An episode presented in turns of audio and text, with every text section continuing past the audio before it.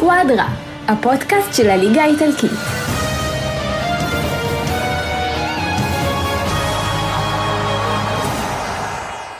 ברוכים הבאים לסקואדרה, פרק מספר 67 בפגרה. יש לנו זמן לסכם, ואולי לסכם את העונה כולה. וכרגיל, אני תמיד שמח ונהנה כאשר עמית לבנטל מסכים להצטרף אליי, גם מהזום הרחוק, אבל העיקר שיבוא וישפוך את כל המידע הרב שיש איתו כאחד שמפרשן את הליגה האיטלקית בוואן. שלום לך, עמית לוינטל. שלום, יוסף היקר, איזה כיף להיות פה. ותשמע, אחת הליגות הכי מרתקות באירופה, הליגה האיטלקית, יש לנו סיומת מדהימה, מדהימה לעונה הזו, אה, מרוץ פתוח, אה, אפשר להתלונן על הרמה, וראינו גם באירופה שהאיטלקיות עוד רחוקות מהטוב, אבל מבחינת fun ואקשן ומתח וסיפורים, אין מקום יותר טוב מזה. אז זהו, אתה אמרת, אפשר להגיד, לסכם את העונה כבר? אפשר כבר לדעת שהיא, מה שנקרא, בשלבי סיום, וזו הטבלה? או שאתה רואה שינויים לפה ולפה? תראה, מה זה, אנחנו לפני הכרעה, תראה, הכל צמוד. אה, יש לנו פה מרוץ אליפות מרתק עם לפחות שלוש קבוצות ובעצם ארבע, כי גם יהיו בתמונה, יהיו ב... אה, אתה יודע, אומנם מנסה בטקטיקה חדשה יובנטינית לשחק אותה, אל תספרו אותנו, אנחנו לא בסיפור, אנחנו רק, אתה יודע, מקום רביעי, אבל מקס אלגרי, אה, הוא גנב דעת לא קטן, השועל הערומי והמאמן המצוין הזה. אה, ואלגרי, אתה יודע, הוא מאוד נהנה מזה שהקבוצה שלו, לא, אחרי הפתיחת עונה הגרועה שלה, אתה יודע, אנחנו, אם לא היו ארבעה מחזורים ראשונים, יובה עכשיו מקום ראשון בדרך לאליפות. זה כל הסיפור, הפתיחת עונה הגרועה של יובה, היא עכשיו רק שבע נקודות במקום ראשון, ובעצם יש לה את המשחק מול אינטר מיד אחרי אה, פגרת הנבחרות, שלושה באפריל, אינטר דרבי דיטליה ויובה מארחת, אז אתה יודע, הכל פתוח, יש לנו מרוץ מרובע אפילו, והולך להיות סיום מרתק. אנחנו רואים את הקבוצות עם הלשון בחוץ, יוסף, אנחנו רואים אותן מגרדות ניצחונות, גם אילן, גם נפולי, אה, יכולת לא ממש טובה, עכשיו זה חשוב למצוא דרך לנצח, כמו שאינטר עשו בעונה שעברה, אתה זוכר עם קונטה, את כל התוצאות האלה עם השיניים, וכמו שאינטר כל כך מתקשה לעשות את זה עכשיו. אני אגיד לך למה אני תמיד, למה שאלתי לגבי אם זו סיומה של העונה, מסיבה אחת עיקרית, לרוב כשאתה רואה מה שנקרא, את התגובות של האוהדים אחרי המשחקים, יש תחושה באוויר, א', שזו העונה של מילאן, ב', שכאילו כולם מסכמים ש- שזהו, כאילו אתה לא רואה שינויים, א', גם בגלל, אתה יודע, הקריסה של אינטר, שהיא בעיניי פנומנלית, מלהיות קבוצה שמובילה בפגרה, עם משחק חסר, אופציה להגדיל את, ה, את הפער לכל כך הרבה, לרוץ לאליפות שנייה ולעשות כוכב שני על החולצה, שזה לא דבר כל כך פשוט. בא אינזאגי, ומרסק את הכל, מילאן ממשיכה לדהור, גם נפולי מאחוריה כאילו בקצב, אבל, ויובנטוס פתאום, מקבוצה שאתה לא יודע אם היא תהיה בליגת אלופות, ממש מתחילה להסתכל לעבר הצמרת. אני לא יודע מה קורה פה, אבל אני לפחות יכול להגיד לך בתור אוהד אינטר, שאני מרגיש שאינטר לא רק מחוץ לתמונה ויש לה עוד משחק חסר, אלא כאילו זהו, סגרנו את הברז, זהו, ככה נגמרת העונה.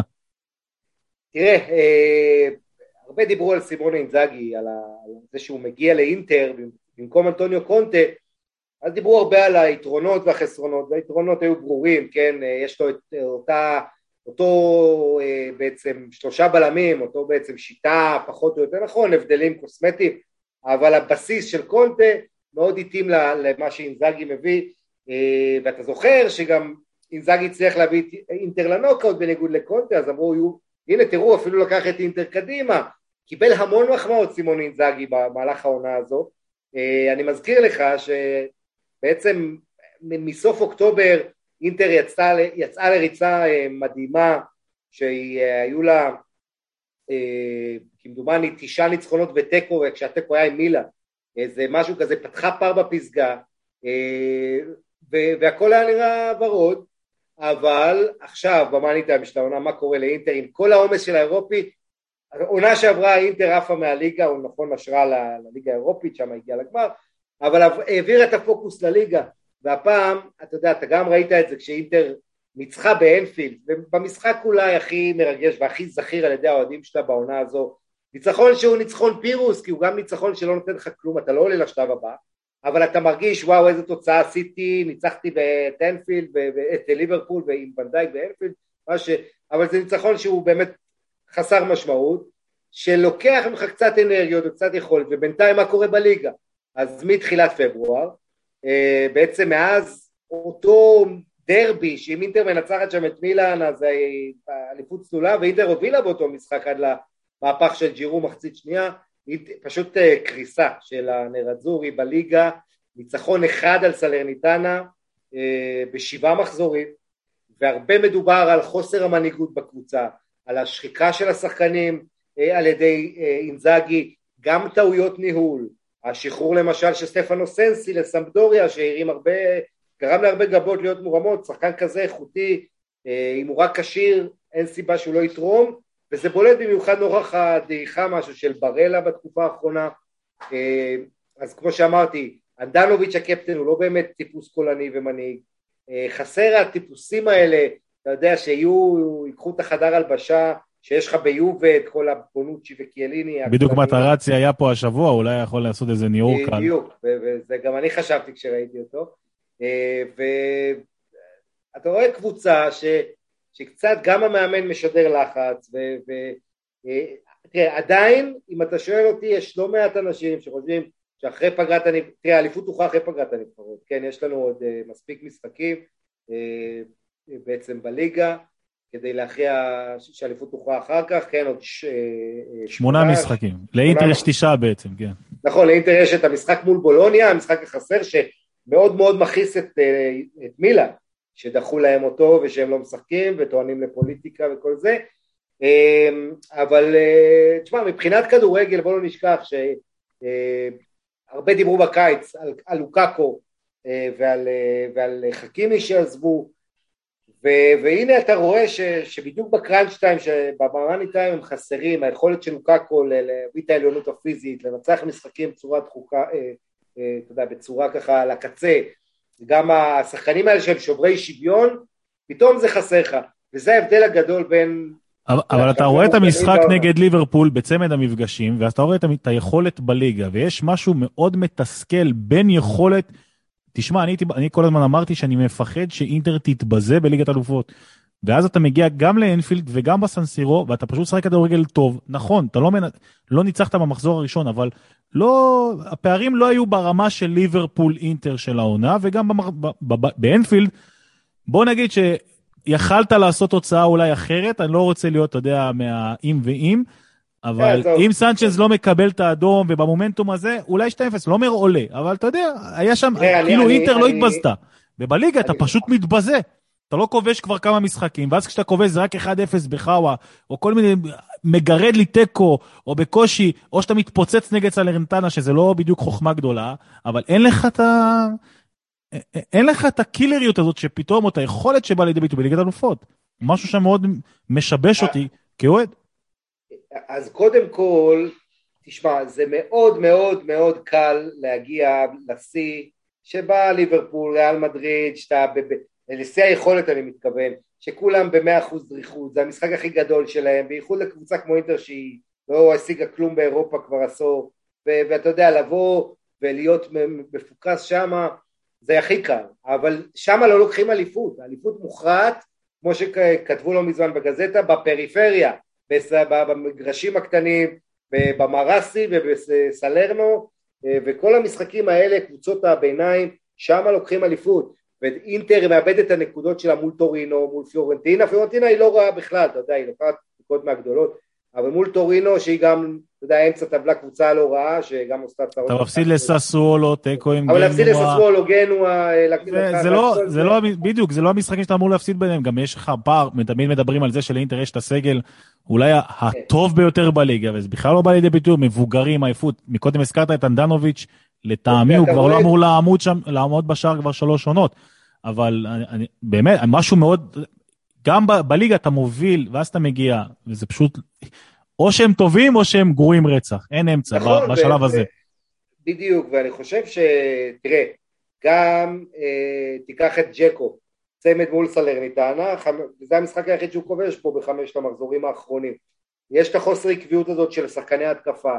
אה, לאוטרו ש... שלא מצליח גם כן, נתן שלושה מול סלרניטנה, אבל לא מספיק עקבי, והשער הנהדר שלו באנפילד, אבל שוב, אתה דיברת על, על מה היה קורה אילו באנפילד, שזה בטוח תחושה שגם הייתה אצל השחקנים, וזה הדבר הכי גרוע, כי לי, אני אגיד לך משהו, אחרי, אחרי הניצחון הזה באנפילד, שהושג אגב בלי ברלה, זה המשחק הכי טוב של וידל באינטר, היו שם כל מיני דברים מוזרים, אבל לחשוב, היינו קרובים לעבור כש... כש אתה יודע, יש תמיד את הצד השני, והצד השני זה שגם אלכסי סנצ'ז היה ראוי לקבל אדום מחצית ראשונה עם עבירה גסה, אה, ובעיקר את זה שליברפול עשו שם 600 קורות וכל יום אחר הם היו כובשים לפחות גול אחד אם לא יותר, סאלח אין, אין עמוד שער שם שהוא לא מצא אותו. כן. אז, אז בוא נגיד את האמת, משחק ראשון אינטר הייתה ראויה לתוצאה יותר טובה, אין ספק, היא, היא, התוצאה לא הייתה צודקת מבחינת איכות הכדורגל, ה-2-0 של ליברפול, ובגומלין שזה היה די גמור וליברפול בא ככה חצי קלאץ' וזה, אז, אז אינטר עשתה קצת מותח בלי להגיע לאף מצב אחרי הגול הזה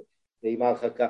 אבל שוב, ברגע שזה קרה המשחק הזה באנפילד, אמרתי אין מצב שאינטר תנצח בליגה את המשחק הבא מול טורינו, שהיא גם יריבה חזקה, כי, אתה, כי יש את הנפילות האלה, וזה בדיוק ההבדל בין העונה שעברה, שאינטר עפה מליגת אלופות בשלב בתים, ובאותו רגע אמרנו זה הרגע שהיא תיקח אליפות, אז מילאן כשהיא עפה בשלב בתים, אמרתי זה רגע שמאוד יכול להיות שבסוף העונה נדבר שהביא לה את האליפות, כי, כי אתה יודע, גם במקרה של מילאן אפילו היא הרוויחה כי היא עפה ממקום אחרון, אז היא גם בכלל יצאה מאירופה.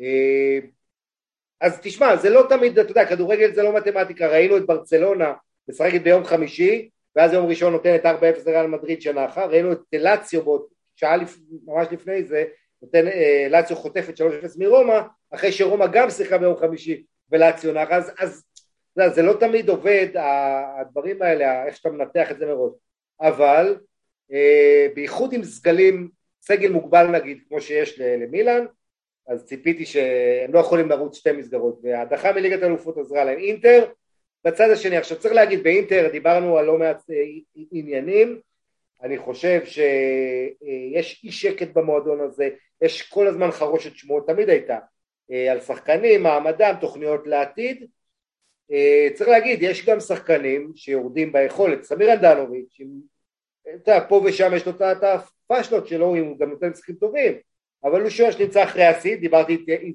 בפעם הקודמת שאירחת אותי הזכרתי את זה, אבל מה שלא ציפו שיקרה זה העונה החלשה של דה פריי. בכלל וואו, זה ממש. פריי עם הרבה מאוד משחקים שהוא עושה טעויות שגורמות לשערים וגורמות למפלות. אה, ואתה יודע... העניין הוא גם שזהו, בקטע הזה גם אין לך כל כך מחליף, כאילו מי שאמור להיכנס זה אור הנוקיה, או שהוא שם את אחד מהמגנים כבלם שלישי כמו אה, אה, למברוסיו או דימרקו, הוא לשחק עם זה בצורה כזאת או אחרת, וזה לדעתי זה בכלל לא בלבלים, כי אז אתה מאבד לך את הבלמים. תראה, אינזאגי הוא מאמן של שיטה אחת, כמו מרבית המאמנים באיטליה, אני חושב שתמיד כשזה עובד, אז אתה יודע, מדברים אחרת. אנחנו, אני רוצה להזכיר לך שבלציו, לציו ואינטר זה, זה גם סדר גודל אחר של מועדון, וגם הציפיות ממך ומדרך המשחק שלך אה, שונות לגמרי. בלציו, עם אימו, אתה יודע, זה היה בדיוק הפוך, היה לו חלוץ אחד ענק, את אימובילה, והיה לו בעצם את האמצע, את האימובילה, לואיס אלברטו, מיניקוביצביץ' ואת הצ'רבי מאחורה.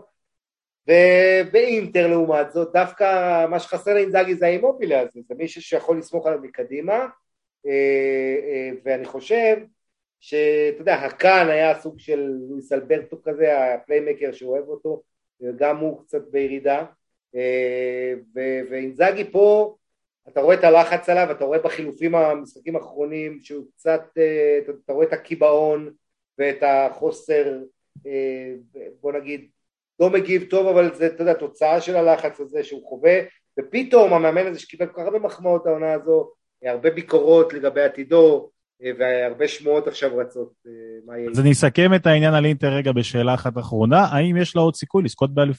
כן, בטח, אינטר יש סיכוי, הכל עדיין פתוח. אם אינטר מנצחת את יובי בדרבי באיטליה, אם אינטר מנצחת, בוא נגיד ככה, אם אינטר מנצחת את כל המשחקים שלה עד סוף העונה, אה, אני בהחלט... אה, למרות שזה כבר לא תלוי בה, כן? זה, בדיוק, זה לא תלוי בה, ועדיין אני אומר לך שאם היא מתנצרת את כל המשחקים שלה עד העונה, לדעתי תהיה אלופה. מילאן, אתה יודע, אל תשכח שיש לנו גם את הדרבי, את הגומלין הזה, באי שם באמצע נכון, באפריל.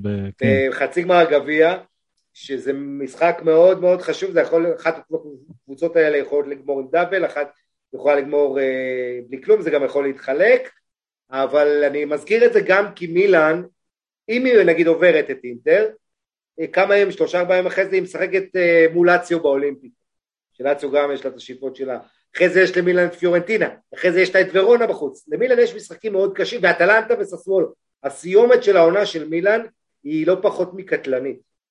אז אתה יודע, אנחנו מדברים רגע על מילאן, ובעצם מה קרה למילאן, העונה או בכלל, שפתאום הם הפכו להיות קבוצה, לא רק אני אומר מועמדת לאליפות, אני מסתכל על, המ... כאילו מה שקיים אצלם העונה ביחס לכל העשור האחרון, היא אופי. אתה מסתכל על שלושת המחזורים האחרונים, 1-0 נגד נפולי, 1-0 נגד אמפולי ו-1-0 נגד קליירי.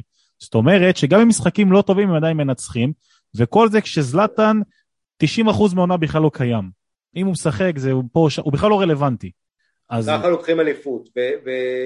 מה, אבל. מה, מה השתנה? כי עונה שעברה להגיד... פיולי עלה והם כמעט היו מחוץ לליגת אלופות. כאילו נכון, פיולי זו לא בדיוק הרמה שכולם מצפים ממנה, ממנו.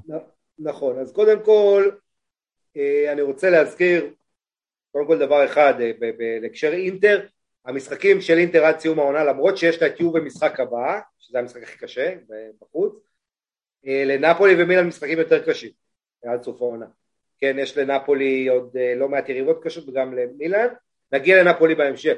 עכשיו, דיברת על המשחקים האחרונים של מילן, ה-1-0ים האלה, היא לא סופגת כבר תקופה ארוכה, שיפרה מאוד את ההגנה, שוער, לדעתי השוער הכי טוב בליגה, מהטובים באירופה, פשוט רכש מתאים. וכמה מדהים, זה סמלי, שתחשוב על זה, השוער הזה אגב הוא אלוף צרפת, הוא זכה עם ליל באליפות, והוא הולך לזכות אולי עם מילאן, בעונה שעברה הוא היה השוער הכי טוב סטטיסטית בחמש הליגות הגדולות, אנחנו מדברים על אה, מייק מניאן, והשוער הזה, מניאן, אה, או מניון, כמו שצריך להגיד, הוא אה, לא רק שיש לו יכולות חתוליות, הוא נותן הצגות ובאמת שוער אדיר, אני לא, אני לא, אותי זה לא מפתיע, וההנהלה של מילאן הביאה אותו בגרושים יחסית אה, כתחליף לדונרומה ש... וגם נחסך לה כל הכאבי ראש של העיסוקים של מינו ריולה כל הזמן ו... וזה אתה יודע עכשיו ש... שיהיו בים דליך תוחלת. אה, אז גם שקט תעשייתי במניו שוער מדהים אני חושב ש... עונה שעברה היו לו 16 רשתות נקיות שזה הכי הרבה בליגות הגדולות עם ליל, אה, העונה הזו אתה גם רואה איזשהו אירוע, אבל אה, אני אגיד, יודע, קודם כל נזכיר ששלושת ה-1-0ים האלה שהזכרת מול נפולי, מול אמפולי, מול קלרי, אז אה, ג'ירו חלוץ הבקיע, כלולו בלם הבקיע או בלם מגן, וקשר בינאסר הבקיע, אתה מקבל גם תרומה מכל שדרות המגרש, משהו שנגיד, אתה יודע, ביוב ובשנים האחרונות אתה כמעט לא רואה שערים מהקישור. אתה יכול גם להגיד על הפריחה המטורפת של טונאלי, מי עוד אה, שחקן שכולם דיברו עליו ככישרון לשחקן פרופר. זהו. כן, אני חושב שעושה את ההתקדמות אולי הכי בולטת, למרות שמשחק האחרון נדמה לי הוא לא שיחק. לא, הוא לא שיחק, אבל אתה מסתכל עליו כקשר במהלך העונה הזאת, והוא פשוט לוקח על עצמו מה שנקרא את הלבלים הגבוהים.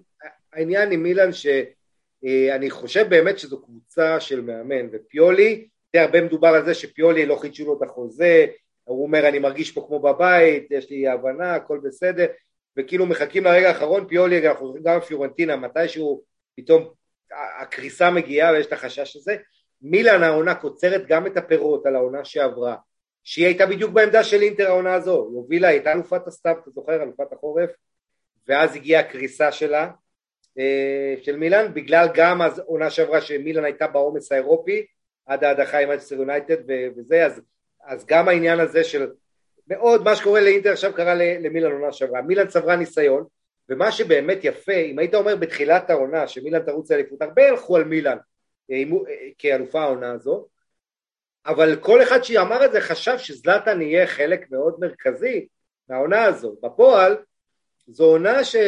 אתה יודע, זלטן יעזר למילן לחזור לעצמה, אבל העונה הזו לא ממש פקטור, עם הפציעות שלו. בכלל, אני... פתאום, התחיל לתת את אותותיו, שמונה שערים יש לזלטן העונה, אחד בלבד ב-2022 וגם הוא היה לפני זה יותר מחודשיים וחצי.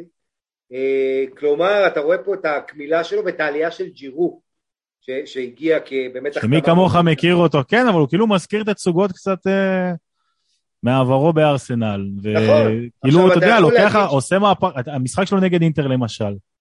מה זה, בכמה דקות צמד, ופתאום, מי בכלל דמיין שג'ירו הוא זה שיבוא בגיל שלו, אחרי שהוא היה סתם שחקן ספסל בצ'לסי, ופתאום הוא מגיע ועושה כאילו חוזר לעצמו, וזה זה, וזה רכש. קודם כל, אני חושב שג'ירו כרגע מתמודד על התואר רכש העונה. עכשיו, מה, מה יפה? זלאטן וג'ירו, כל אחד יש שמונה שערים, אבל זלאטן די גמר את התחמושת שלו בחצי הראשון של העונה, וג'ירו עכשיו ממשיך לפרוח. אה, צריך להזכיר, ג'ירו, אה, השערים שלו הם שילוב של שני דברים. קודם כל הם שערים כבדים, מה שאומרים, פזנטה באיטלקית, שערים חשובים. 1-0 על נפולי, שהוא מעיף שם את אה, קוליבאלי ומתפנה, והצמד הזה שעושה מהפך בדרבי, אחרת מילאן בכלל גומר את הסיפור שלה בפברואר, בתחילת פברואר, אז, אז גם הוא מנצח בדרבי, גם מול נפולי, שתי, שתי היריבות הגדולות, הוא גם כבש אה, מול רומא שער אה, חשוב, גם מול טורינו שהיא יריבה קשה, כלומר שערים חשובים, ההשתלבות שלו מרשימה וגם הניסיון, היכולת שלו להתגבר על בלמים, אה, כשחקן ציר, לשלב את השחקנים סביבו, אה, וצריך להחמיא, שחקן שהיה פה איזה עשור כמעט בכדורגל האנגלי, שהרבה חשבו שהוא גמור, והוא אחרי השיא, אה, אתה יודע, בגילו גם 35, אז, אז ג'ירו עושה, באמת, ראוי להרבה הערכה, ומי שבעיקר ראוי להערכה זה מלדיני, ומלדיני ומסארה שמנהלים את המועדון הזה. היום בגזלת דלו ספורט יוסף פורסם הנתונים הכלכליים של המשכורות וטענו שם, ואגב בניגוד למספרים שהיו לי אחרים, אבל טענו שמילן היא רק רביעית אה, במשכורות, בעצם מה שנכתב בכתבה הזאת שב-2018-2019 מילן שילמה 150 מיליון יורו משכורות וההנהלה הזאת עם הניהול של גזידיס הצליחה כל השנה לצמצם עד כדי 100 מיליון יורו בלבד משכורות, זאת אומרת קיצצו שליש מה, מההוצאות על משכורות, שזה יוצא העונה הזו פחות אפילו ממה שנפולי מוציאה, ו, ו, ופחות ממה שכמובן, הרבה פחות מאינטר ויובה, יובה הכי הרבה 172, אינטר 150, ו, וכן אי שם אחרי נפולי 110 מגיעה מילאן. מבחינת הוצאה על משכורות, שזה מאוד לא קל, כי יש לך את השחקנים האלה כמו תיאו הרננדז, שפורחים, ואז יש להם ביקוש מאוד גדול. קסי שעושה שרירים ואתה לא יודע אם הוא יחתום על חוזה חדש או לא. אם הזכרת את טונאלי, טונאלי נרכש בזמנו מאמפולי ב-16 מיליון, כן, איזו עסקה משולמת, אבל הוא הוחתם עם שכר אה, של 1.5 מיליון יורו אה, לשלוש שנים, ועכשיו דנים איתו להארכת חוזה, אז השכר שלו יעלה פי שלוש, באזור ה-4 מיליון ככה, 4.5, אבל זה מראה לך, וכמובן פרנק קסיה שעוזב, אה, זה קצת תהיות לעונה הבאה, אבל תראה, אני מזכיר לך שבינואר הדאגה המרכזית של מילן הייתה ההגנה. אה, כי בעצם סימון קר, הבלם שהוא מנהיג ההגנה נפצע, ואז גם טומורי נפצע, אה, פיולי נאלץ לאלתר, היה שם בעיות. בעיניי אחד משחקני העונה ואנשי השנה באיטליה זה טומורי, הבלם האנגלי שאתה יודע, קודם כל מדבר איטלקית, אחד מהשחקנים, השחקנים האנגלים שלא יודעים בחיים שלהם להוציא מילה מהפה שהיא לא אנגלית, אתה רואה טומורי מדבר פתאום באיטלקית, כמה הוא נכנס לזה, בלם נבחרת אנגליה, אה, באמת באמת רכש אה, מבריק, אה, וכלולו שגם כן, אתה יודע, ממלא מקום מאוד יפה, מאוד מרשים, גם שחקן שבעצם הגיע מקבוצת המשנה של ליון, שלא באמת שיחק שם, אז עוד איזה טביעת עין של הסקאוטים, והקבוצה הזו מילאן, שהיא באמת לא שמות גדולים, ויש שם לא מעט שחקנים, צריך להגיד שלא לא יציבים מספיק, הקבוצה הזאת יש לה גרף, יש לה עוד מלא מקום לשיפור בגרף שלה, אם אתה מדבר על בראים דיאז, שחקן של ניצוצות שעושה לך דריבל בשמאל בועט בימין, אבל השחקן הזה שמופיע ואז נעלם לחצי שנה, מופיע לחודש, כן. אתה יודע, ו- וג'וניור מסיה, שגם העתיד שלו מאוד יכול להיות שלא יהיה... אחד, הוא אחד הסיפורים הכי הזויים בעולם, באירופה אה, בכלל, עד, כן? עד הסיפור אתמול של uh, סיסה, מוסטפא סיסה של אטלנטה, הוא היה סיפור העונה. לגמרי, מוסטפא סיסא זה גם עוד, אתה יודע, מי שניצח את המשחק, ושוב, אבל במקרה הזה, אתה אומר הוא עוד צעיר. אצל מסיאס כן, הוא, הוא, הוא בן 30. סיפור, סיפור מדהים, שאתה יודע, על הבחור שבא מברזיל ולהגשים את החלום שלו בגיל צעיר ועבד שם בכל עבודה מזדמנת אפשרית, צריך ליגות נמוכות, ואז, אתה יודע, מלדיני הלך לראות איזה בן של איזה מישהו במשחק ובמקרה באותה קבוצה שיחק ג'וניור מסי אז הוא התלהב ממש סיפור הזוי אה, וכמובן היה בקרוטונה שם אה, שם הבליח עונה שעברה כן סיפור נהדר כובש מול אתלטיקו עונה בוונדה מטרופוליטנה גם מטרופוליטנה נותן יכולת טובה. הסיפור הגדול מבחינת השיפור העונה זה רפאל לאהו.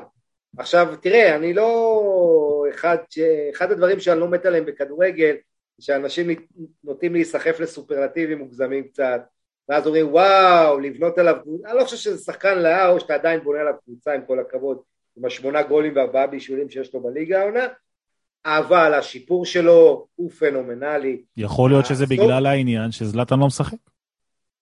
כן, אבל... שזלאטן שיחק איתו עונה שעברה, זה לא היה זה. כאילו, הוא היה נכון. תמיד כישרון, אבל לא בלבלים האלה שהיום הוא גם לוקח על עצמו. גם אתה רואה את הכישרון שלו, כאילו בא לידי ביטוי בצורה כל כך, אה, אה, נקרא לזה בוגרת, גם עם ההקפצות והדריבלים שהוא עושה וכל התרג... אבל כאילו, אם, אני, אם אתה מבשל אותו עוד קצת, הוא הופך לאחד מהגדולים ביותר באירופה. אבל אני עדיין, גם אני, כמוך לא יוצא בהצהרות גדולות. שוב, זה לפי גרף. אני חושב שפיולי ראוי להרבה קרדיט על העבודה שהוא עושה איתו. אה, כי באמת אה, הוא שיפר אותו, הוא כל הזמן הדגיש שיש לו המון מקום לשיפור. אה, בואו נראה מה יהיה עם העתיד שלו, כי יש קצת עניין בו פתאום מליגות מקבוצות גדולות, אבל בגדול היכולת שלו, גם הדריבלינג, כמה הביטחון שלו השתפר, קבלת ההחלטות, התנועה בלי כדור, כמובן הדריבליסט אני חושב הכי טוב העונה באיטליה בנתונים, אה, והוא עושה באמת עונה, אה, עונה פנטסטית. אם אני לא טועה, המקום השני בדריבלים אחריו זה פער של יותר מ-20 אפילו. כלומר, הוא באמת עשה קפיצת מדרגה אדירה, אבל צריך לזכור, זה לא NBA, זה לא כדורסל שדריבלים פה צריך לספור אותם. לא, זה, ברור, עדיין, ברור. בסוף צריך לשפוט לפי העיניים ולפי מה שקורה על הדשא, ושם הוא גם השתבח, השתפר מאוד. אז אם אני שואל אותך, מה יגרום למילן לא לזכות באליפות? אינטר. לא, לא כי אתה מדבר על שחקנים שהם, אה, אתה יודע, בכושר מצוין, ושחקנים נכון. מעולים, וכולם כאילו התבגרו השנה, אז מה ימנע מהם? רק הסדרת משחקים במידה והם יעברו את אינטר? לא, קודם כל זה עדיין אינטר, זה עדיין מילאן הצעירה, אה, קבוצה מאוד צעירה, בואו לא נשכח את זה, שנבנתה, התעצבה תחת פיולי. אה, המשחק הזה בחצי גמר, קודם כל הלוח משחקים הזכרנו את זה קודם עם הגומלין חצי גמר גביע מול אינטר ואחרי זה לאציו ושורה של משחקים מאוד מאוד קשים בישורת הסופית שיש למילאן שהזכרנו קודם אה, בעצם המשחקים האחרונים של מילאן העונה אה, אחרי אינטר בגביע זה לאציו בחוץ, פיורנטינה בית ורונה חוץ, אטלנטה בית עשו לו חוץ כל משחק קשה, אין פה משחק קל אתה מדבר על קבוצה, תשמע מה שקורה עם קסיה שעובר לברצלונה העונה הבאה, זה גם מדאיג. כמה השחקן הזה יהיה מחויב בסוף העונה? אה, שאלה קשה. מי ירים את עצמו? כאילו כל משחק אתה מגרד פה גול, האם ההגנה תמשיך להיות ככה יציבה אה, מול קבוצות שישחקו פחות בלחץ אולי מולה? אה, יש פה לא מעט שאלות ותהיות, זה ממש ממש, שוב, האליפות, הכל הכל חוץ ממוחרט, יש לנו פה ארבעה סוסים וכל אחד יכול לקחת את האליפות, כולל יובה, אם יובה מנצחת את אינטר היא חזק בתוך המרוץ גם כן, נכון שיובה צריכה לעבור שלוש קבוצות, בייחוד את נפולי ומילאן, אה, שזה יותר קצת רחוקות, אבל, אה, אבל אתה יודע, בסוף הקבוצות האחרות רועדות להם הרגליים מיובה כשהן רואות אותה דוהרת ככה מאחורה, הן לא רגילות לזה שיובה מאחורה, אה, וזה מלחיץ, אתה רואה את הלחץ, העייפות גם נותנת אותותיה בשלב הזה של העונה, פציעות, כל הדברים האלה, וזהו, אז בואו בוא נדבר... אני חושב שגם זלאטן בא בזמן. אתה יודע, משמעת זה עוד דבר שמאוד מאוד חשוב בסוף העונה הזאת. אה, קבוצות שידעו לשמור על השקט, אנחנו יודעים שלמילן יכול להיות שהוא, אתה יודע, יכול להיות שהוא יסגור פה מעגל. כן. מהאליפות האחרונה לאליפות הזאת. מי? זלאטן. כן, בוודאי, נכון. זה אה, אבל תשמע, האחרון שזכה איתם כשהוא עוד היה צעיר רק בן 30. כן, לא, אבל אה, זהו, אתה מבין, הוא האחרון שיודע מה זה לזכות עם אילן באליפות. לגמרי, אבל אל תשכח גם אה, תאו הרננדז, לטן, אלה שחקנים חמומי מוח, יש למילן כמה כאלה, גם רביץ', שפתאום יכולים לאבד את זה כשקצת לחץ, לכן שוב, מילאן ממשחק למשחק, האוהדים חזרו לחלום, זה יפה, אבל העונה הזו עדיין יכולה להסתיים בכאב ושברון לב, אז, אה, אז אתה יודע, צריך ל, ל, להעריך מה שיש ולזכור איפה המועדון הזה היה עד לא מזמן, כן? אה, קבוצה הזו שבכלל לא הצליחה לעשות top four הרבה שנים, עד אה, העונה שעברה, התקדמות מאוד יפה, הרבה מחמאות למלדיני, אבל, ושוב, המועדון הזה ש, שמתנהל ביעילות, אבל עדיין, אתה יודע, בוא לא נעשה סיכומים. לא, עוד לא. הנה, בשקט בשקט מהדרום הרחוק, פער של שלוש נקודות בלבד, אבל משהו... לא, לא, לא מדברים על נפולי באותה צורה. כן, למה? אני רוצה להסביר משהו. קודם כל, אה, אם אתה שואל אותי מבחינה קוסמית, מבחינת מה שקוראים אה, אלוהי הכדורגל, או הרוח של המשחק, אני הלכתי בתחילת העונה על נפולי כאלופה, ובינואר, כי יש לנו גם תוכנית בינואר בערוץ 1 שקוראים לה Transfer Market, כל חלון העברות, בינואר שיניתי למילאן, ואמרתי מהמחזור השני אני כבר מרגיש שזה... אבל למה הלכתי על נפולי בתחילת העונה? כי בקיץ הקודם היה לנו יורו והיה לנו קופה אמריקה, ומי זכו? ארגנטינה? איטליה וארגנטינה, הקבוצות נכון. הנבחרות של מרדונה. ואז קראו לאצטדיון של נפולי על שם מרדונה, אמרתי נו מה, אם זה המגמה. אז העונה הראשונה אחרי שדייגו מת, העונה המלאה הראשונה, נפולי צריכה לקחת. ואז גם נפולי החתימה את אנגיסה, שזה היה... גם רכש מדהים. נכון, וזה היה צפוי, זה שחקן שבא מפולם, אבל אתה יודע... כן, אבל הוא כאילו הוא עלה גרושים, שזה גם התנהלות כן. כלכלית הזייתית, איך הם מצליחים להביא את השחקנים בכל כך קצת כסף. כן, תשמע, ההוצאה הגדולה זה על אוסימן, שסוף סוף גם פורע את השטרות במשחקים האחרונים. אה, תראה, אני חושב שנפולי אה, נהנית יש, אתה יודע, אנשים אולי לא יודעים, בנפולי יש תקשורת... קוליבאלי, דרך אגב, זכה באליפות אפריקה, שגם הוא נכנס לאותו אלוהי נכון. הכדורגל. נכון, ועם, נכון, עם מאנה וסנגל, זכייה היסטורית מרגשת, אה, אבל לזכות עם אה, סנגל באליפות אפריקה, אם אתה שואל אותי, ואני לא נכנס ל... לא אוהב להיכנס להשוואות האלה, כי נבחרת זה משהו אחר, להביא אבל אליפות לנפולי, לא, אין להשוות את זה, ברור. נפולי שתי אליפויות ששתיהן היו בעידן מרדונה, וכל הזמן הרפרנס הזה למרדונה.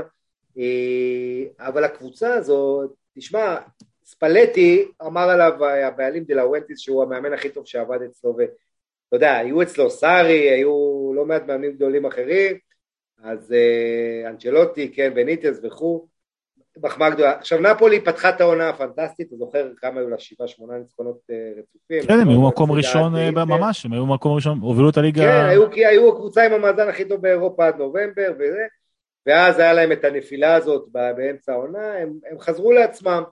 אה, אני חושב שאתה יודע, מבחינת עומק סגל נפולי נהנית באמת, נפולי נהנית מבאמת איזון נדיר, נדיר מאוד, אתה יודע, האופציות התקפיות, מרטנס הוא הופך פתאום לאיזה שחקן ספסל כזה שבקושי משחק, אבל יש כל כך הרבה שחקנים, אה, מגוון, גם טקטי ואיכותי, החלוקה היא כל כך יפה וטובה, פפיאן רואיז הנהדר שפורח, אה, השחקן עם הבעיטות הנהדרות, אתה יודע, שכובש חמישה ושישה גולים מחוץ לרחבה העונה.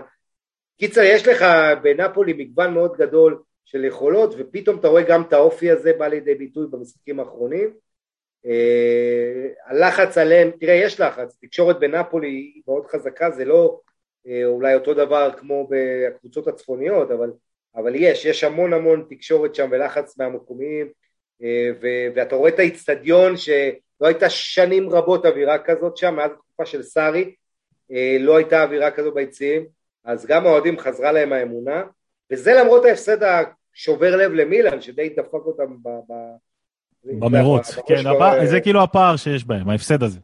אה, כן, וגם העניין של הראש בראש, שזה אה, בעייתי קצת, אבל, אה, אבל מה שחשוב זה שאוסימן סוף סוף נכנס לעניינים גם סטטיסטית, כי היה הרבה דיבורים על זה שהוא לא כובש מספיק, אז אם הוא נותן צמד שני משחקי ליגה רצופים, שבשניהם הוא מעניק ניצחונות 2-1, אה, וטוב לראות אותו ככה, את השחקן הזה אה, כל כך מחויב, כל כך טוב, עם האיכויות הפיזיות והטכניות האלה, אה, פורע שטרות כמו שאומרים, ואתה רואה קבוצה באמת שאתה לא יודע מאיפה זה יבוא לך, אם ז'לינסקי יורד, פביאן רואיז עולה, מרטנס יורד, אינסיניה שם, ואתה יודע, אינסיניה עוזב לקנדה עוד מעט, ואם הוא יעזוב עם אליפות יהיה חתיכת מתנת פרידה, וישנה מאוד מאוד את הצורה שבה יסתכלו עליו בעיר, את הגיבור המקומי הזה. זה, זה יכול להיות בהנחה והם ימשיכו ככה, אבל אתה יודע, אני מסתכל על רצף המשחקים, ויש להם, גם הם, יש להם לוח משחקים מאוד מאוד בעייתי. לכן, אטלנטה, פיורנטינה, רומא, ואז אמפולי, ססולו גם קשה, ואז אתה מגיע לסוף העונה, אבל כל הארבעה, חמישה משחקים האלה יכולים לזעזע את כל המערכת, או לתת להם להמשיך לחלום, ואולי הפעם לא לפוצץ אה, זיקוקים מחזור אחד לפני. אז קודם כל, אה, נפולי, כמו שאמרת, נכנסת לסדרת משחקים רצחנית. היתרון של נפולי זה המחזורים האחרונים. כלומר, המשחקים, העלייה, בוא נגיד האליפות של נפולי תוכרע בשבועות הקרובים. אמרתי קודם בהתחלה שהפריפריה מכריעה עונה, נכון. אבל עכשיו יש לנפולי את אטלנטה בחוץ, פיורנטינה, רומא, ואחרי זה גם יש לה ססוולו, וטורינו בחוץ, כל משחקים קשים, אבל שני מחזורים אחרונים, גנוע, גנוע נלחמת על החיים, זה לא קל, וקבוצה גם שלא קל לנצח אותה, אבל גנוע וספציה, שני מחזורים אחרונים, אפילו שהן נלחמות על החיים ויש להם מה לשחק, אה, אתה יודע, אם נפולי רצה לאליפות, אתה מצפה שתנצח את המשחקים האלה, אה, אנחנו לא יודעים מה יהיה, ועוד פעם, אני חושב שהאופי של הקבוצה הזו עומד אה, פה למבחן מאוד גדול. אני רוצה להזכיר לך, ולמאזינים שסיבוב אה, ראשון אה, נפולי הפסידה לספציה. זאת אומרת, אנחנו לוקחים כמובן מאליו אולי שיתנצח מחזור סיום לספציה, אבל דווקא איפה שאתה הכי פחות מצפה לשם, למעידות, שם לפעמים זה מגיע. זה, זה האמת שזה קרה לה גם בעונה שעברה, שהיא הפסידה מחזור אחרון ובעצם... נכון, לברונה היא הייתה... עד היום אני לא יודע אם המשחק הזה היה כשר, אני לא יודע מה הלך שם. לא, תשמע, ורונה של יוריץ' הייתה קבוצה... אבל לא מחזור אחרון בבית של נפולי, כל מה שאתה צריך זה לנצח את המשחק הזה, ואתה פשוט, זהו, הבטחת את המקום שלך, ובאותו רגע הם פשוט עפו מליגת אלופות. זה ה... אל תשכח אבל שעונה שעברה, הסיפור היה שהמאמן הידע, גטוזו היה. נכון. הוא ידע שלא ימשיך עונה הבאה, ולכן אתה יודע, גם נפולי הובילה באותו משחק על ורונה, וורונה מיד ישבו. אה, וגם העניין הזה שהייתה אווירה לא בריאה, כי המאמן גטוזו סיים את העונה בצורה מדהימה, אבל ידע שהוא זה, ולכן הייתה שם איזו אווירה קצת ירודה. אה, כן, בסוף, אינטר, בסוף האירוניה זה שיובה בליגת אלופות העונה הזו, בזכות אותה מידע, אה, כן, בזכות אותה מידע של נפולי, אבל נפולי לרוע מזלה עד שהיא הודחה למפעל משני, פוגשה את ברצלונה שנשרה מליגת אלופות, אה, כן, ולכן, אבל תראה, אתה אומר לוח משחקים הרצחני הזה, ולכן אני חושב גם יורו וגם אינטר, מי שתנצח בדרבי איטליה, תרגיש שיש לה סיכוי לזכות באליפות, וסיכוי לא מבוטל. וואי וואי.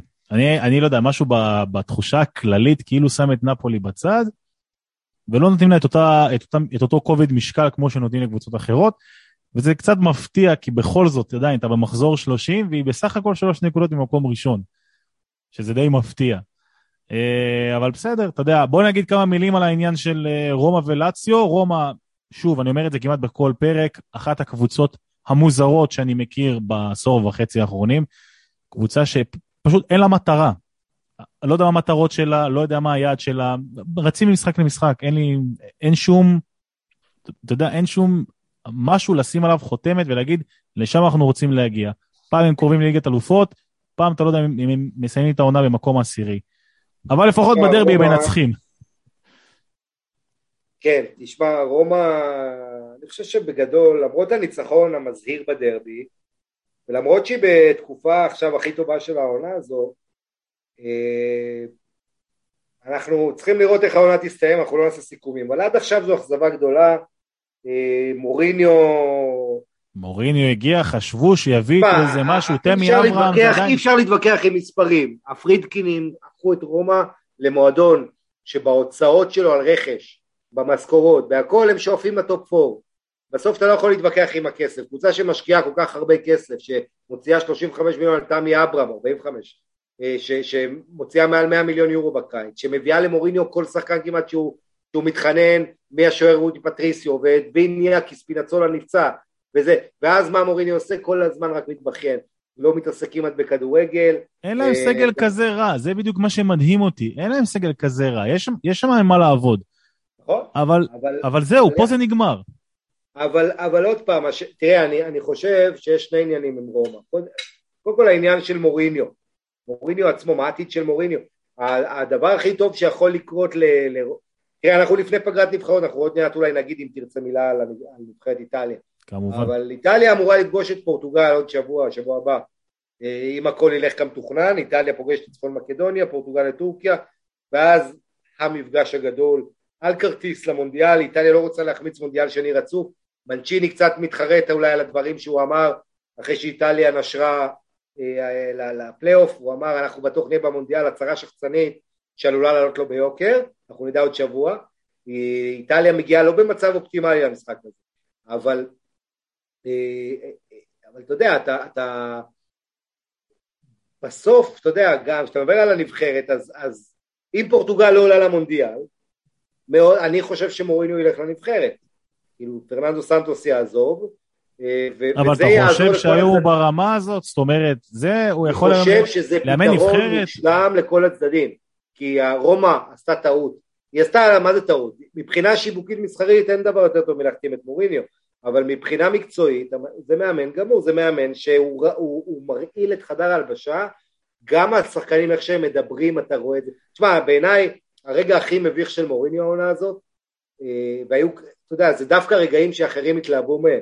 אה, למשל הצמד אה, של פניקס הפנג'אן, ואחרי זה כל הסיפורים עם הסיפור עם הנעליים, כן. כן, שמוריניו הבטיח לי נעליים יקרות וזה, ואז הוא קונה לו, והשתיים שתיים מול ורונה, שוולפטו ובובה עלו מהספסל, הילדים האלה וכבשו. אתה מדבר איתי על מאמן שבכל הקריירה שלו לא סומך על צעירים, כל ה... אה, אה, ומוציא המון, גורם להנהלה להוציא המון כסף, ואז ההנהלה, סליחה, מחלקת הנוער מצילה לו את התחת, אה, גם זלבסקי, כן, כל השחקנים האלה ש, שהם הצעירים, שהם מקבלים צ'אנס, קלאפיורי ואחרים, אז נכון, הנוער של רומא אדיר, וראויים לקרדיט האנשים שמעורבים שם, האבא של דה רוסי, אלברטו דה רוסי, קונטי, כל האחרים שמעורבים במחלקת נוער, סחטיין על, על, על, על הפרימוורה שנמצאת בדרך לאליפות ברומא, אה, אבל אה, אתה יודע, מוריניו שהוא מוציא כל כך הרבה כסף, כל הקריירה שלו הוא נודע בזה שהוא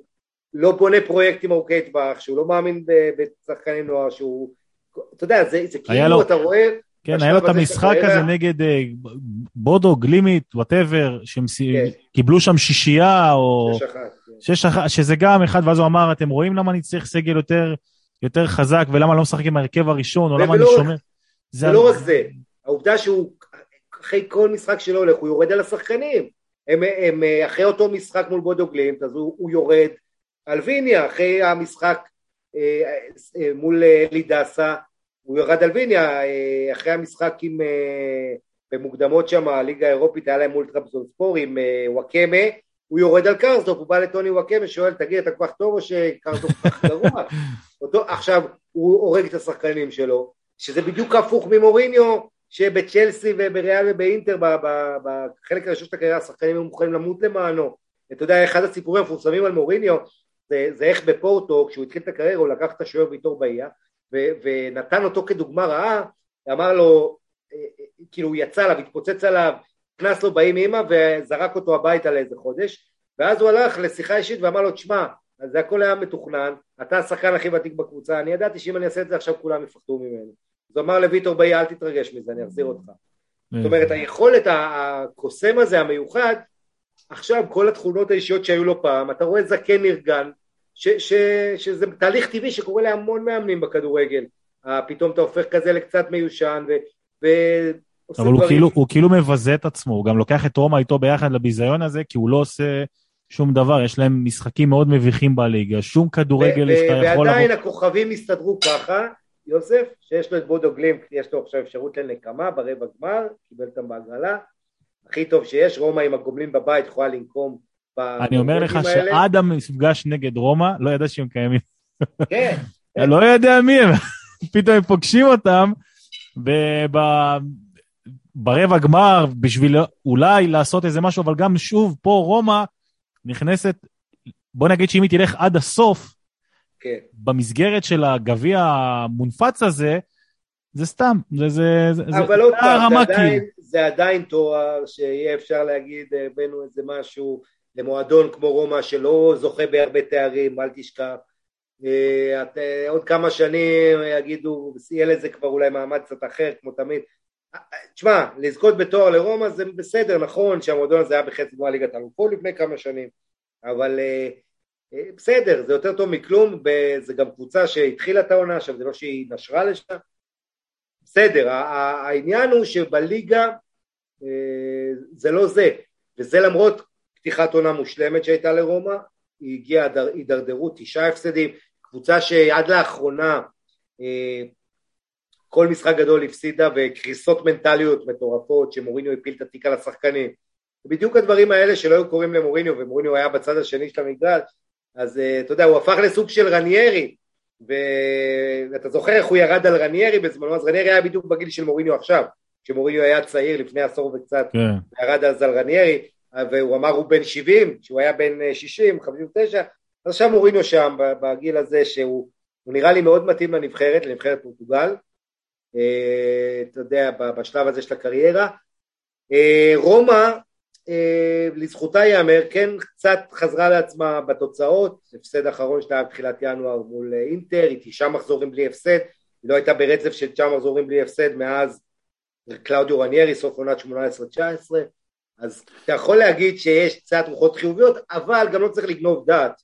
היא הסליחה לא, את לא, הדשא בכמה אני... משחקים, כמו מול אודינזה, היא, אתה יכול להגיד, הראתה אופי, נהנתה ממזל, היא השוותה כמה משחקים שערי שוויון מאוחרים, גם מול אודינזה, מול ויטסה, מול, אה, אה, מול ססוולו גם, היו להם כמה שערי שוויון בתוספת הזמן וזה. אתה יודע, אני רואה פה איזה נתון מאוד מעניין, אה, דווקא בזמן שאני מנסה ככה לדלות מידע סטטיסטי, רומא קיבלה העונה שבעה כרטיסים אדומים, כשבמקום הראשון פיורנטינה עם שמונה, אבל בנוגע לכרטיסים צהובים, היא במקום הראשון בליגה עם 82 כרטיסים צהובים, שבמקום השני ונציה עם 79, ואז קליארי וזה. זה מראה על אופי, דיברת מקודם על מוריניו, שלפחות זה מה שתקוע לי בראש, האופי הנוקשה הזה בכדורגל. הצבים האלה.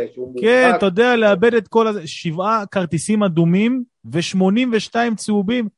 אחריה זה ונציה קלרי סמבדור הגנו. נכון שזה סתם נתונים סטטיסטיים, אבל זה מראה מאוד מאוד איפה האופי של הקבוצה הזאת, מבחינת סגנון הכדורגל. אם היה להם הרבה, לא יודע, גולים וזה, וזה חלק מהעניין של מורינה, שאתה אומר, הוא לא מתקדם, הוא לא מתקדם גם בזה. תראה, כמה החתמות הם כישלונות גדולים. אלדור שמורודוב למשל, הוא לא שחקן לרמה של רומא. כל הכבוד. כן, אז אתה יכול להגיד, תמי אברהם זה רכש אדיר, ותמי אברהם עוד שער אחד, מגיע ל-24 גולים, שזה יהיה שווה לשיא של שחקן רומא בעונת בכורה.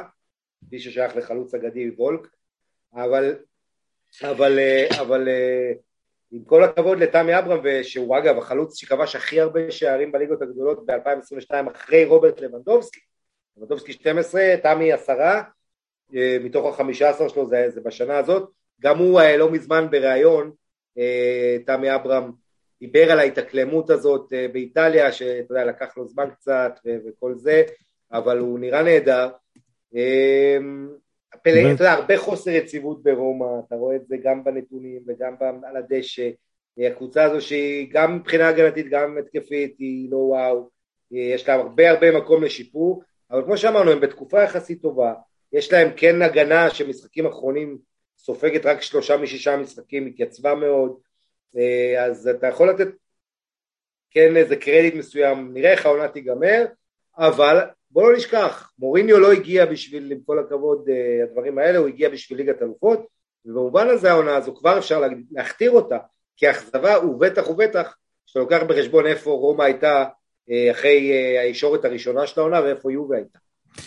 אז אתה יודע, דיברנו על הפערים, נקרא לזה, בין מוריניו של פעם למוריניו של היום, ודיברנו גם מקודם על העניין בליגת אלופות עם אינטר, וגם מילאן, ובעצם מה שאני רוצה להוביל אותך לחלק האחרון זה מה קרה לאיטלקיות בליגת אלופות, או האם זו הרמה ואין יותר מה לצפות, כי לא יכול להיות, אין לי בעיה שאינטר עפה מול ליברפול, ואין לי בעיה שמילאן לא עברה את אחד הבתים הכי קשים שלה, ואין לי בעיה עם הרבה דברים אחרים, אבל יובנטוס עפה מול ויה ריאל? לא רק שהיא עפה מול ויה ריאל, אלגרי אחרי זה גונב דעת ואומר, זה לא כישלון. אה, תראה, יובנטוס לא מצליחה לעשות את זה כבר כל כך הרבה זמן, דווקא בשלבים האלה נגד קבוצות. פור- פורטו וליון, אתה יודע, זה לא ש... פורטו וליון, ולפני זה אייקס. נכון, עם דליכט, נכון, עם כל העונה המטורפת, אבל אם זה היה משהו שאתה אומר, אין בעיה, פעם, פעמיים, אז זה כבר הפך להיות מגמתי. האיטלקיות נכון, פשוט לא פקטור. אז, תשמע, קודם כל אני מסכים איתך שזה מגמתי. אני לא חושב שזה זה מפתיע בשום אה, צורה. לא, אבל אה, השאל, העניין הוא, תראה, אני לוקח את העונה הזאת, הפער כל הזמן גדל. כל הזמן. אז השאלה האם זה, זהו, זה, עד שתראה איטלקית שתגיע כן. לשלבי גמר, זה כנראה יקרה עוד, אני לא יודע מה, וצריך שהעולם כולו יסתדר. אני לא חושב. אני לא חושב. קודם כל, אנחנו בכדורגל. אה, יכול להיות שעונה הבאה זה יקרה, אף אחד לא ציפה שאייקס תגיע לאן שהיא... הכדורגל הוא כל הזמן מפתיע אותך על ברצלונה, לפני חצי שנה אמרו שייקח לה שנים להגיע למשהו. מגיע מאמן, חלון נהיה אחד טוב, דברים מתחברים פתאום מדברים עליה לאליפות. כן, אבל, אבל אני אומר שכדורגל זה, זה מפתיע אותך, אתה לא יכול לדעת מה יהיה, גם כשיובי הייתה בגמרים ההם, אף אחד לא ציפה שהיא תגיע לגמר, או בוא נגיד מעטים ציפו לזה, אה, כמו שלא ציפו שהיא תעוף ב- מול ויה ריאל, אז, אז תראה, יש את הצד הכלכלי, אה, אם דיברתי איתך קודם על המשכורות שהאיטלקיות הבכירות משלמות, רק יובה מתקרבת לרמות של הגדולות ביותר באירופה, של ביירן ו- ו- ואנגליות, וריאל ופריז זה בכלל באזור 400 יורו, כן, משכורות זה בכלל אה, אזורים אחרים. עכשיו, אה, אה, צריך להגיד, אז גם הכסף פה מדבר, ועם כל הכבוד, שחקנים כמו תמי אברהם וג'ירו וכאלה, מגיעים המון שחקנים שהם לא הצליחו בפרמייר ליג, אז הם, הם נופלים משם ל- לאיטליה, אנגיסטה בא מעפולה מהליגה השנייה לנפולי, אתה יודע, משתלב בקבוצה שרצה לאליפות, אה, אי אפשר להתעלם מזה, מה- מהעניין הכלכלי. אה, עכשיו, שוב, כסף זה לא הכל, ו- ו- ו- אבל, אבל זה עניין כלכלי ניהולי גם. יובה, דיברנו בתוכנית הקודמת על הבעיות הניהוליות האיומות שלה. אה, אפרופו זה, היום כל איטליה מדברת על דיבלה, שהולך לעזוב כנראה לאינטר, או נראה לאן. וב- ובחינם, זה כאילו גם מכה. נכון?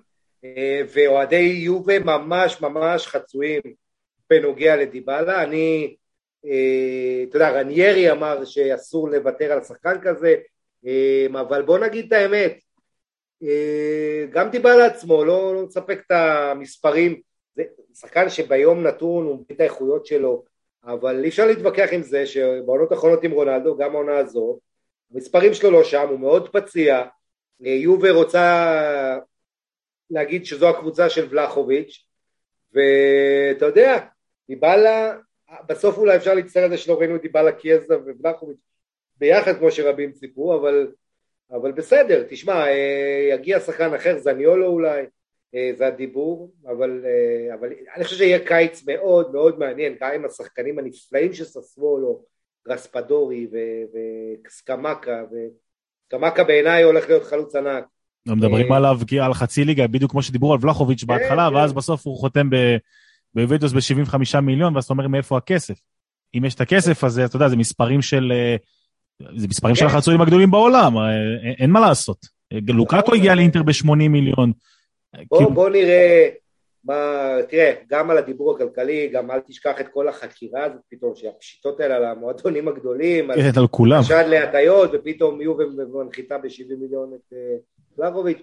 אה, הולך להיות לנו מרוץ חימוש, כי, כי עוד פעם, מה שהכי בולט בעונה הזו באיטליה, זה שזו עונת מעבר, אין אף קבוצה אה, מצוינת העונה הזו, בולטת, גדולה, עקבית. הקצב צבירת נקודות העונה הזו אה, נמוך מהעונה שעברה, מה- מהעונות שעברו. אבל אה, מאוד. מאוזן. כל, כל הקבוצות בקצב צבירת נקודות פחות מה, מהעונות שעברו. אה, אתה יודע, חוץ, בסדר, עזוב את מילאן ונפולי, אבל בגדול, גם, אה, אתה יודע, אתה רואה יותר נקודות שמתחלקות והולכות לאיבוד מול הקבוצות עצמם. מאוד מאוד מאוזן, מאוד מאוזן. אם אני מסתכל מפיורנטינה ועד יובנטוס, זו אותה רמה, תסתכל, פיורנטינה מקום שמיני עם 47, אטלנטה מקום 50-51, זה הפער. כן, אטלנטה, נכון, לשתיהן יש גם משחק חסר. אז אני אומר, זה, זה מאוד מאוד מאוזן. כל הליגה top 8 מאוד מאוזנת. גם אם אתה מחלק את זה כאילו לשני שני חלקים. כן. זהו, זה ה- מ... ה- אני חושב שהחדשות הגדולות, יש, תראה, יש לה בליגה הזאת, אני חושב שמה ש... נותן לליגה הזאת את הצביון, זה דווקא קבוצות המרכז טבלה, את הוורונה וססוולו, שהיא ססוולו זה אחת הקבוצות הכי כיפיות לאוהד הניטרלי, חבל שאין להם קהל, אבל uh, ורונה uh, וטורינו, שעם יוריץ' החזיר אותם לחיים, כדורגל נוקשה, אומנם די הרבה גולים, אבל לפחות הם תחרותיים ולוקחים הרבה נקודות מהגדולות. אמ, אתה יכול להכניס שם גם את בולוניה נגיד, אבל אה, אני חושב שאחת הכותרות הגדולות של העונה הזו זה פיורנטינה. אנחנו, היה לנו בשנים האחרונות שבע גדולות באיטליה, צריך להגיד שיש לנו שמונה גדולות מהעונה הזאת, כי ההשקעה של רובו כן. קומיסו אה, סוף סוף קוצרת פירות, וזה אני אומר, אחרי העזיבה של ולחוביץ' הביאו את פיונטק, שמפציץ כמו ענק, אה, באמת כל הכבוד ל... ל ואתה יודע, רכישות חכמות, טובות, אה, עם הרבה הרבה השקעה, עשו הרבה טעויות בהתחלה עם ריברי, דברים מסחריים שהם לא היו נכונים, תקנו תוך כדי תנועה, ניקו גונזלס, אחד השחקנים, גם, אחד הרכישות הכי טובות העונה הזאת, אה, אני מת על השחקן הזה, וניקו גונזלס בעיניי גם, פשוט שחקן נפלא, ואיטליאנו מאמן עצום, אני, אני חושב ש... אתה יודע, עוד שנה, שנתיים איטליאנו יגיע לאחת הקבוצות הכי גדולות, יכול להיות שיהיה באינטר בעונה הבאה, אם אינטר תקרוס בסיום העונה הזאת. בקצב הזה, כן. אה, כן, אבל זה מאמן, איטליאנו, שאני חושב, אולי הבשורה הכי מרעננת על הקווים בכדורגל. טוב, ועם הדברים האלה אנחנו מגיעים לסיום פרק מספר 67 של סקואדרה, עמית לבנטל הגדול. מה, תודה, תודה. תקשיב, אתה מרתק, אתה מרתק. מה אתה אומר יהיה עם איטליה, פורטוגל, מי עולה? אני, לדעתי פורטוגל, אני מצטער. פורטוגלדו. אה, כן, תשמע, אין להם היום אף אחד שיכול לעשות אה, את מה שפורטוגל יש לה איזה משהו ב... לא יודע, בלא שחצנות הזאת. פורטוגל יש את ז'ואאו פליקס מגיע בכושר לוהט. נכון, פליקס, ז'וטה, יש להם שחקנים, יש להם שחקנים אדירים, הם פשוט לא, לא באים לידי ביטוי, רק ההגנה שלהם קצת בעייתית, אבל עדיין אה, וגם אני אגיד לך עוד דבר אחד קטן, אני הפכתי להיות אזרח פורטוגלי, אז אוטומטית... הופה, גאתה ברומן אברמוביץ'. זהו, אתה מבין? אז אה, לפני שעקצו את כל העולם, אני השתמשתי בכישוריי ואני צריך עכשיו להיות אוהד רונלדו, למרות שאני חושב שמסי הרבה יותר טוב, אבל אל תגלה לו. כל הכבוד. תשמע, כשאתה מדבר על ה... מאוד מדאיג איך איטליה, אני רק אגיד מילה. מאוד מדאיג איך שאיטליה מגיעה למשחק הזה, דונרומה אחרי הפלטה הגדולה שלו בליגת אלופות. וואו, אה, לגמרי. קיליני פצוע תקופה האחרונה והוא רוצה לשחק, אבל אתה לא יודע... ברלה בעונה מחפירה. אה, ברלה, ברלה פשוט לא, לא בא לידי ביטוי. אבל כן, אתה עולה, תשמע, אני מדבר על הכושר הנוכחי עכשיו, אז, אז תראה, כל ההגנה, הצ'רבי, קיאליני, או פצועים או בכושר מזוויע ובבעיות עם המועדונים שלהם. קשה לך לסמוך על, על חבר'ה פה, אה, דווקא שחקנים שלא ציפית, כמו לורנצו פלגריני, שאם אני לא בכלל לא היה חלק ביורו האחרון, אתה פתאום צריך לבנות עליהם. אני חושב ש... או ברארדי למשל, שגם עשה פריחה רצח ב... ביורו האחרון, ואפשר גם להפסיק, אתה יודע, אי אפשר כל כך הרבה שנים בלי סדרת חלוצים. פעם לאיטליה היה כל כך הרבה חלוצים שלא היית יודע את מי להרכיב, היום אין, אין לך את זה. יש לך חלוץ אני, אחד, ואיתו אתה רץ. אני חושב, תראה, העניין עם החלוצים באיטליה זה שאימובילה עושה דברים מטורפים בליגה האיטלקית. אבל הוא היחיד. אבל, אבל בדיוק, הוא לא מביא את זה לנבחרת. לעומתו, אה, אתה יודע, ביורו האחרון אז גם אינסיניה קיבל מחמוד וקיאזה שעכשיו פצוע, אה, ויש לך את ברארדי, תשים לב מי מגיע בכושר טוב אה, וכשיר, כן, כי יש הרבה פצועים, סקמקה, ברארדי, שהם בכלל מססוולו. סקמקה יכול להיות פשוט הפתעה. פוליטנו, כן, וואו. שהוא גם כן בכושר לא רע, מנפולי. כן. רספדורי, אה, כל מיני שחקנים שהם לאו דווקא מהקבוצות הגדולות. לא, יותר... בשוליים דווקא, הם, הם, בדיוק, הם לא, בקבוצות, הם לא בקבוצות הגדולות, והם תמיד מהשחקנים שרק מי שעוקב אחרי הליגה יודע מי הם. תבוא לכל אוהד אחר, אתה היית, היית יודע שהוא ישחק בנבחרת איטליה? לא, אני פעם... אני חושב ש... תראה, מנצ'יני אמר אני לא אקח סיכונים, אבל uh, אני, אני אלך על כמה שאפשר על בטוח. הבעיה היא שגם אם אתה שואל אותי, אין לו מושג מי ה-11 שלו שנמצאים בכושר הטוב ביותר, uh, ו- ואני חושב שפורטוגל יש איזה אדג' קטן על איטליה, אם אני לא טועה גם הגמר ייערך בחוץ, נכון? הוא לא ייערך באיטליה. נו, no, כן, זה, זה לפחות כרגע, אני... בוא נראה לא, מה ילך... לא, אני חושב שמה שלא יהיה, הוא לא יהיה באיטליה, אבל בכל מקרה, מבחן גדול, המון לחץ על איטליה אחרי ההדחה, אתה יודע, שני מונדיאלים רצוף לא להיות, זה נבחרת שרק החסירה מונדיאל אחד, 58, ולפני זה כאילו... לא, אם היא לא תהיה במונדיאל, זה תהיה סנסציה, במיוחד אחרי הזכייה ביורו, זה בדיוק הקטע. אלופת אירופה, שלא תהיה במונדיאל, זה, תראה, היה לזה תקדים, אבל זה לא נעים, זה, לא נעים. לא נעים, בוא נקווה שיהיה בסדר. לא, זה תהיה מכה מורלית קשה לליגה, אה, לפחות ככה אני רואה את זה.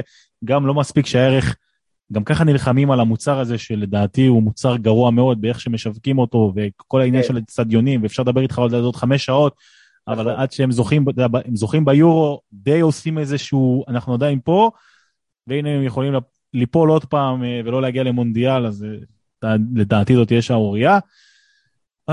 וכרגיל, היה לי לעונג לדבר איתך, ואני תמיד תמיד תמיד שמח. תודה רבה, יוסי, היה לי כיף. תמשיך לעשות חייל יקירי, ואנחנו נשתמע. אנחנו נשתמע עוד הרבה, גם לא בפודקאסט הזה וגם בפודקאסט הזה. אז תודה רבה לך, עמית לבנטל הגדול. תודה, בכיף. ביי ביי. סקואדרה, הפודקאסט של הליגה האיטלקית.